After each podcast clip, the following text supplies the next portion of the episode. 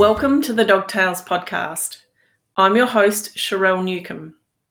If you love dogs and can't imagine life without one, then you're in the right place for sure. Join me weekly as I speak with people just like yourself about the unique bond that exists between them and their furry friends and how together they navigate life's challenges.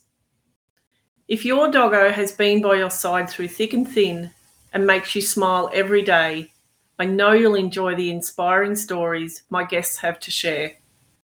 Join me on episode one, where I chat with Dr. Barry Butcher about his gorgeous Samoyed Freddy, who, by the way, happens to be blind. Thank you for stopping by, and until we meet again in episode one, have an amazing day.